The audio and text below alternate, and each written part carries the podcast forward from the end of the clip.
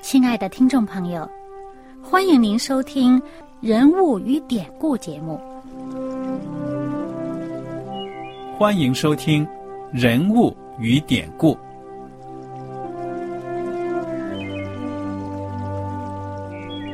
听众朋友们，当你读圣经的时候，不知道有没有过这样的想法？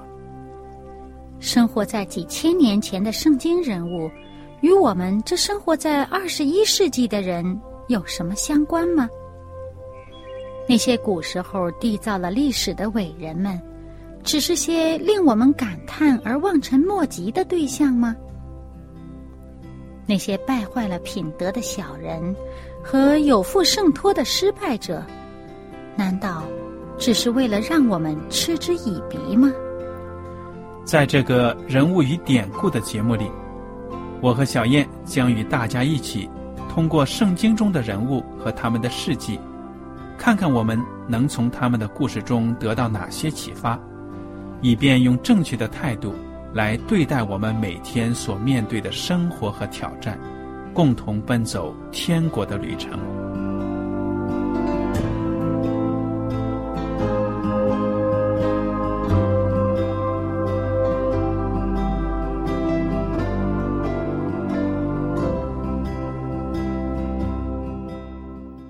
听众朋友们，你们好，我是艾德，我是小燕，大家好，很高兴又能跟您坐在一起来研究圣经当中的人物与典故。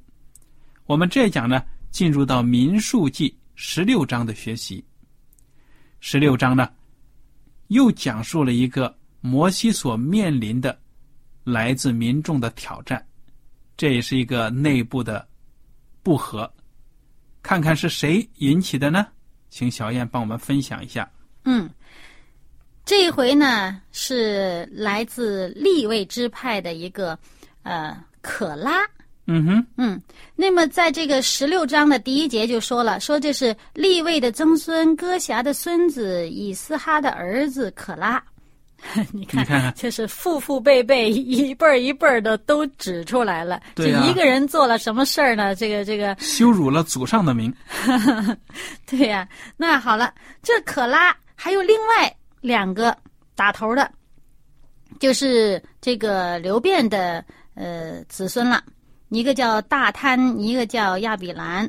那么以他们三个打头呢，第二节说，以色列会中的二百五十个首领，就是有名望选入会中的人，在摩西面前一同起来，聚集攻击摩西亚伦。嗯，真的了不得了。这个领导层有对摩西不满，造反了。你看看这个立位支派的人有，流变支派的，对不对呀、嗯。然后呢，又有其他，当然肯定有其他的支派的首领，反正是在民中应该是有了权威的这些人呢，竟然开始攻击摩西了。他们的借口是什么呢？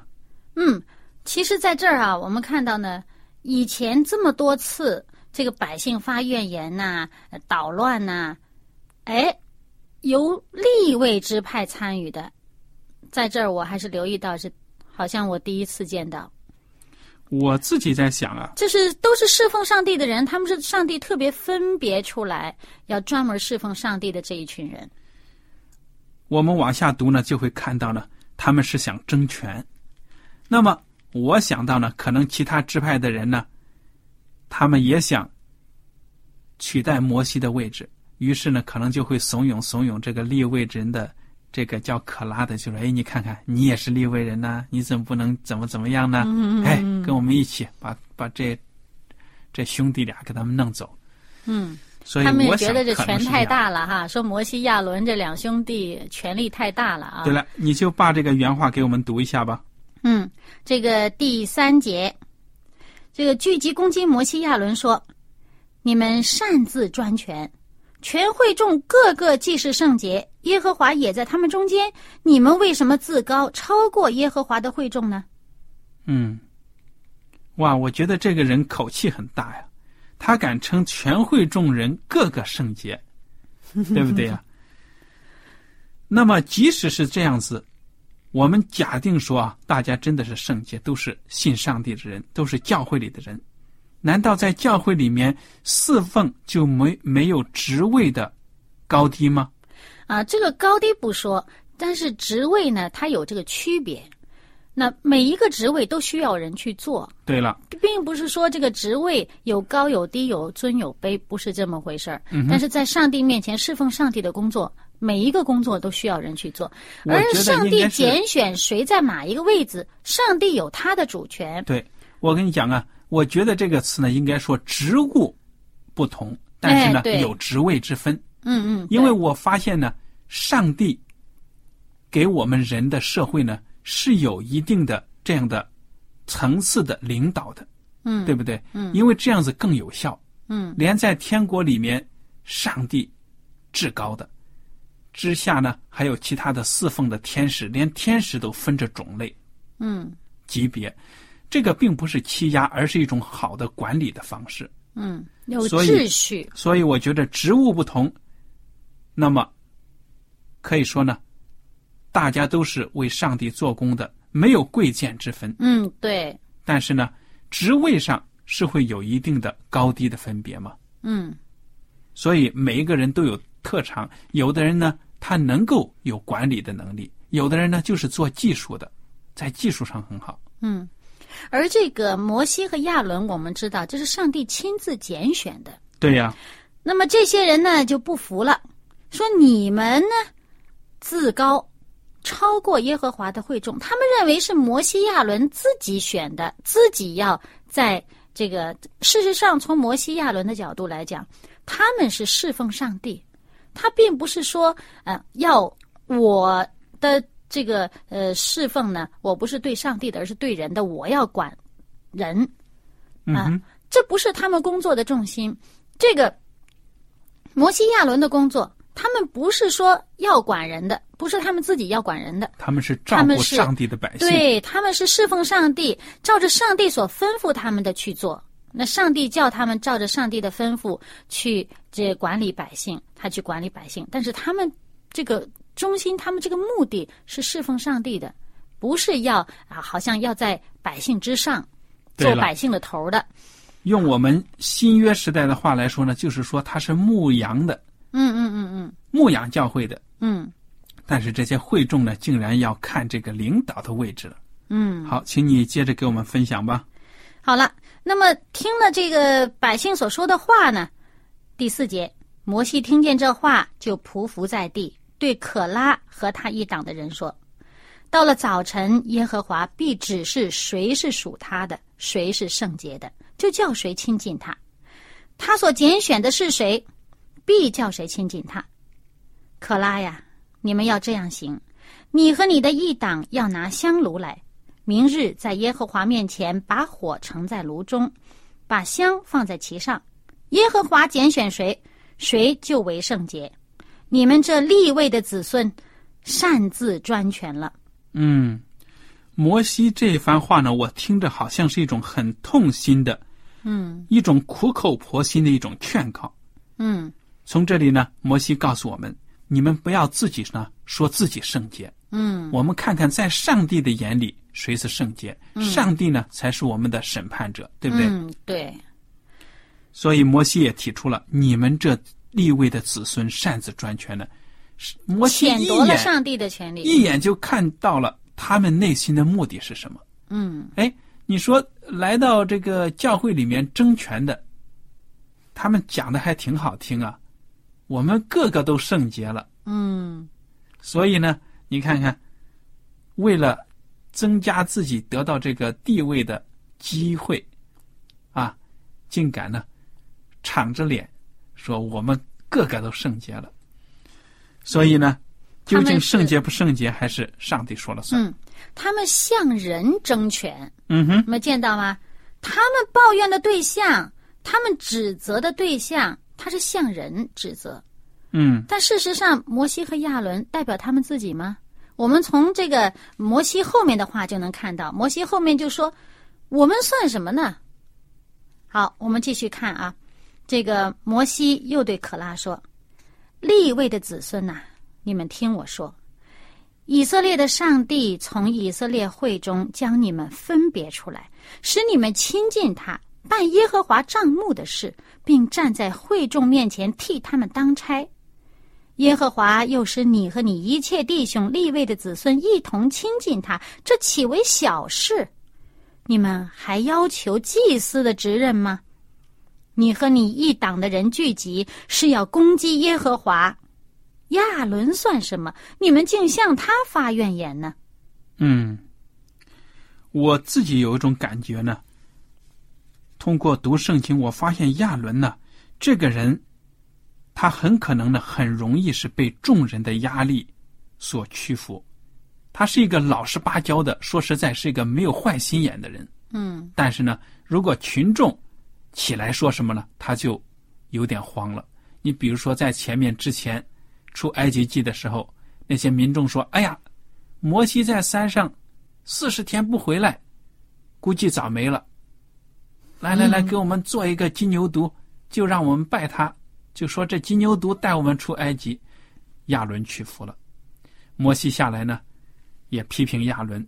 从亚伦的回答什么，你听得出呢？这个人其实是一个挺老实的。但是有的时候办错事的这样的一个人，这有点这个软弱啊。那么，但是这个摩西在这里就说，以前摩西他他他总说自己这个笨嘴拙舌哈。嗯哼。那这时候呢，在上帝的带领下呢，这个这个嘴也不笨了。其实，那你看他他在这里面他说，其实他意思就是说，不只是说亚伦呢，我和亚伦俩人，我们都算什么？我们只是不过是上帝的仆人。我们是奉命做上帝叫我们做的事。对呀，我想这个摩西在放羊几十年之后，突然蒙上帝的呼召，他那个时候真的是有点嘴笨的。嗯。但是现在通过这个出红出埃及过红海旷野当中啊，要对民众传达上帝的话呢，这三两年呢，我这几十年呢，对不对？我觉得他他这个锻炼呢，又锻炼起来了，应该是有了口才的。嗯，那么我们看这里啊，他讲到一点什么呢？他看出来可拉这一党啊，这不是说是真是针对这个人想要怎么样，他是想要爬更高的位置。你看他这句话说什么呢？说立位的子孙，你们亲近上帝、侍奉上帝，这这是小事吗？你们是代替了这个会众全会众的，代替他们替他们当差，嗯，因为立位子孙，他们这个上帝的百姓当中，呃，长子都是归上帝的，长子都是属于上帝的，而立位的子孙呢，是代替这些长子来侍奉上帝。嗯，那么他说：“你这是小事儿吗？”你们是专门属上帝的，分别出来的。但是呢，他看出来他们，你现在不满，是嫌要当祭司了。嗯哼，你看见上帝选了祭司，选亚伦，你不服气，还是心里边觉得嫉妒了，还是怎么样，想贪高位了？那么我们在这里就想到呢，另外一个很典型的一个故事。就是在天上，这个天使，这个有一个天使，他堕落了，就是现在我们所说的那个魔鬼撒旦。对，他的名字呢，可以说以前呢，当然了，在拉丁文的圣经当中，把它称为是路西弗，也就是持光明者那种。嗯，他是一个光明的天使，是上帝造的。那么他有骄傲的心了，他就说呢。我要超越上帝，我要超过那个至高者。他本来已经是天使长了，嗯哼，上帝造他，那这个智慧全备啊，那非常的聪明，非常的美丽。他不不甘心，他还不满意，不满足，他不安分于他自己那位置，他还要更高，他要到上帝的位置上去。嗯。那么，关于这个路西弗内心的活动，以及上帝对他这种骄傲的斥责呢，其实是借着以西结先知以西结书第二十八章，上帝斥责推罗王这段话呢，大家可以好好的读一读。因为当你仔细的读的时候呢，你就会发现，这里面所描写的呢，完全不是一个世上的人所能够有的。就是二十八章的十一节，你看看啊，耶和华的话临到我说：“这个我呢，就是以西结，人子啊，你为推罗王作起哀歌，说主耶和华如此说：你无所不备，智慧充足，全然美丽。你曾在伊甸上帝的园中佩戴各样的宝石。接下来呢，就是一连串宝石的名字，我就不读了。”又有精美的骨笛在你那里，都是在你受造之日预备齐全的。我在这里问一句啊，这个推罗王是世界上的王，是地上实实在在生活的，他能够在上帝的伊甸园里吗？当然不能。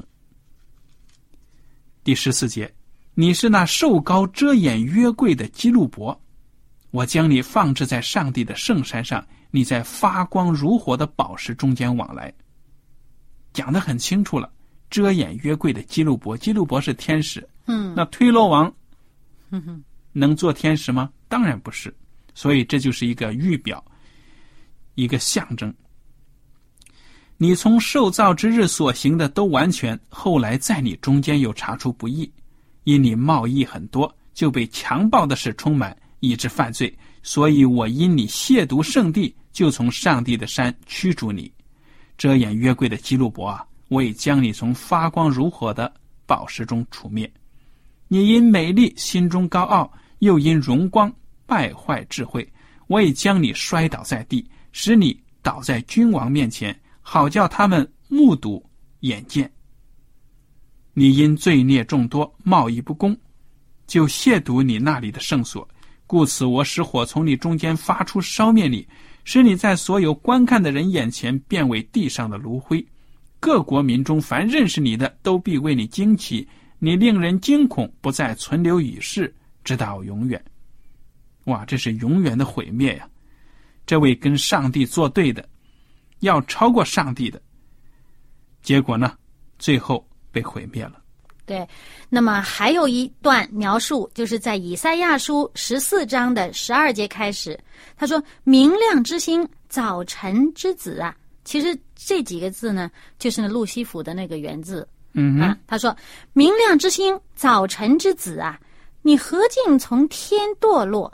你这功败列国的，何竟被砍倒在地上？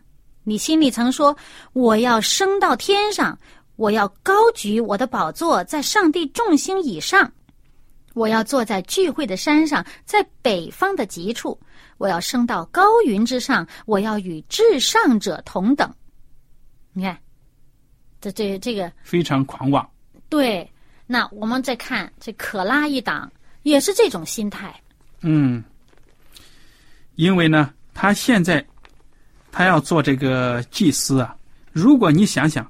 他们真的当了大祭司了，凭着这种心态，他能为百姓造福吗？不行。你想，他在这里，他要僭越祭司的职能。当他如果一旦有了祭司的这个职分的时候，他还会再僭越更高的，那就到了上帝那里。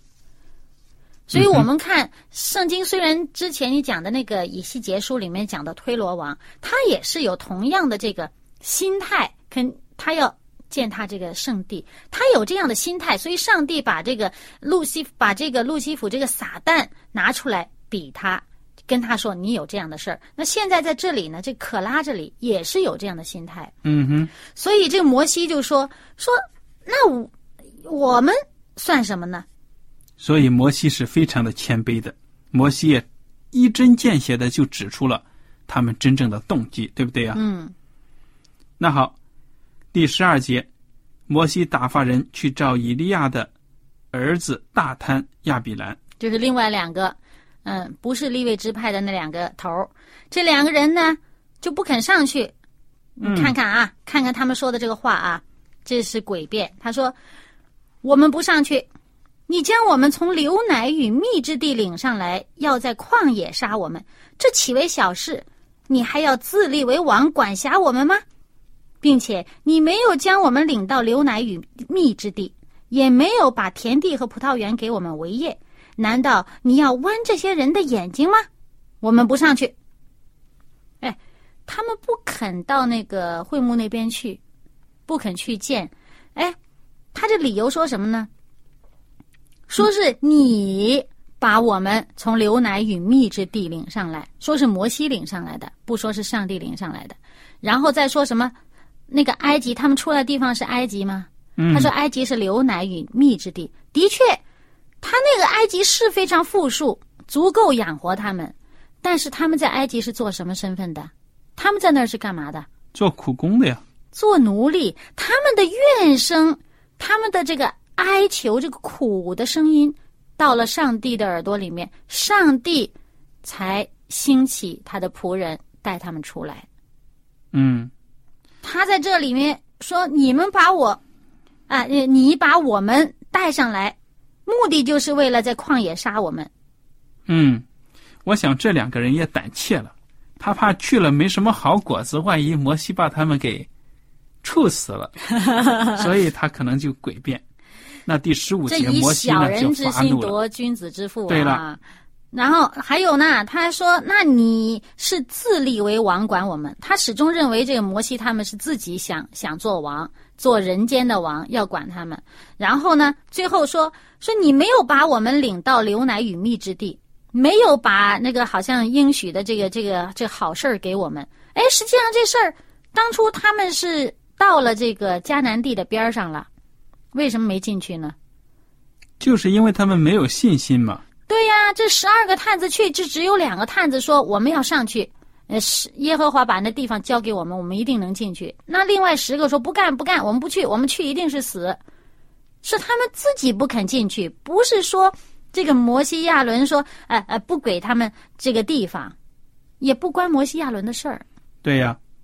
那么摩西也是很发怒的，他就向上帝祷告说：“求你不要享受他们的供物，我并没有夺过他们一匹驴，也没有害过他们一个人。”这是他对上帝的一种祷告，也是他内心的一种很痛苦的呼求，对不对呀？嗯，其实呢，那些人是把矛头都指向人了。对了，摩西呢就对可拉说了：“明天呢，你们一党的人，也就是那些联合起来造反的二百五十个人呢。”要到耶和华面前呢，去上香，每个人拿一个香炉。二十节呢，又描写到连耶和华上帝，他们对摩西和亚伦说：“你们离开这会众，我好在转眼之间把他们灭绝。”上帝呢，就对他们很愤怒了，对这二百五十个人。但是摩西和亚伦又跪在那里祷告。嗯，其实呢，你看这里啊。这件事儿之前也发生过类似的事情，那上帝几次三番说啊，那个把这个会众灭绝了，我呢，呃，让你的后裔为大，啊，他们这十二个探子回来以后，那些百姓怨声载道，不肯进去，那上帝不是说了吗？说我要用瘟疫灭他们，那个，嗯，我要使你的后裔为大，这都在这个十四章里面，但是呢。摩西当初就是为他们带到，祈求上帝饶恕他们，啊！但是呢，这时候呢，他们又来了，这才刚刚过去没多久的事儿。嗯哼。那么，摩西和亚伦为他们祷告说：“上帝，万人之灵的上帝啊，一人犯罪，你就要向全会众发怒吗？”你看。他又是在呼求上帝的仁慈和怜悯，对不对呀？嗯，对。其实吧，有时候我们在想，哇，当这困难压顶啊，这这么大的压力来的时候，这个敌人攻击我们的时候呢，哇，很高兴上帝见到你出手来救我们了。我觉得摩西本来是可以这样的吧，我很高兴吧。呃，哇，你看这么些人来来来来攻击我们，上帝你现在介入了。很高兴，很感恩吧？但是呢，他们的心不是停止在这里。嗯，他们心这个对百姓的这个怜悯的心呢，我就想起了这个圣经箴言里面有一段话，在箴言二十四章十七节，圣经说：“你仇敌跌倒，你不要欢喜；他跌倒，你心不要快乐。”仇敌跌倒，我们可能讲的，哎呀，他应得的报应，哎，那这时候表示你自己的心态是怎么样呢？你看，在这个箴言二十一章第十节就有一句话说：“恶人的心乐人受祸。”那如果你看着这个敌人跌倒，那你开心的不得了，你也差不多就没有公义了。对，所以我从这里我感觉到呢，摩西和大卫王相比呢，摩西非常的仁慈。宽宏大量，大卫王，你看他写的诗篇呢，或者什么呢？他对仇敌，他是主啊，我的仇敌何其多啊！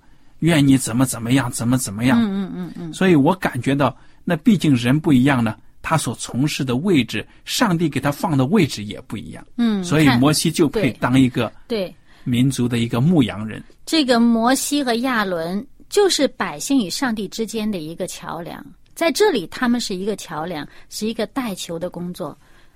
你看，他们祈求上帝，说一个人犯罪，一个人当，你不要向这个全会众发怒。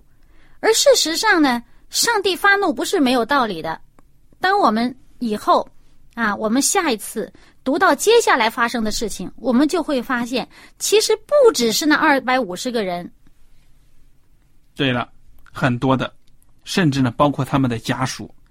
我们下面看呢，耶和华上帝听了摩西的祷告呢，就对摩西说：“你告诉百姓们，离开可拉大滩亚比兰帐篷的四围，离他们远一点。”那么，从第二十五节我们就看到了，摩西真的就告诉会众：“你们要离开这些恶人的帐篷，离他们远一点。他们的物件呢，你们都不要摸。”免得你们呢也陷在他们的罪中，这些百姓呢也很听话的，就离开了这些人的家属。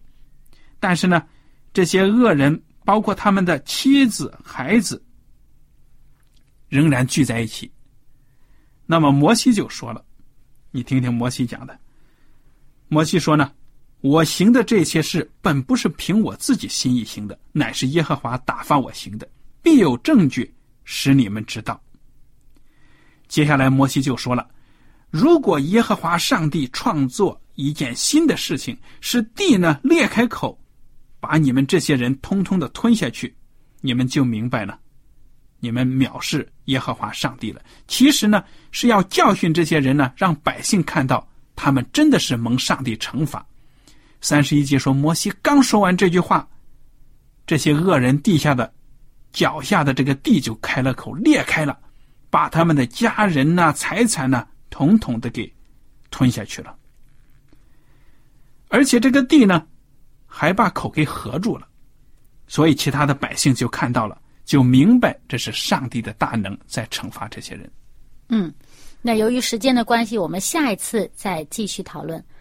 那么今天呢？呃，如果您听到我们的节目有什么想法，还有什么不明白的，或者啊，希望与我们探讨的地方呢？欢迎您写信给我们。好了，艾德和小燕要跟您说再见了，我们下次节目呢再会。再会。喜欢今天的节目吗？若是您错过了精彩的部分，想再听一次，可以在网上重温。我们的网址是。x i w a n g r a d i o，希望 radio，或是找旺福村也可以找到。记得把好东西介绍给您的朋友，与他一起收听。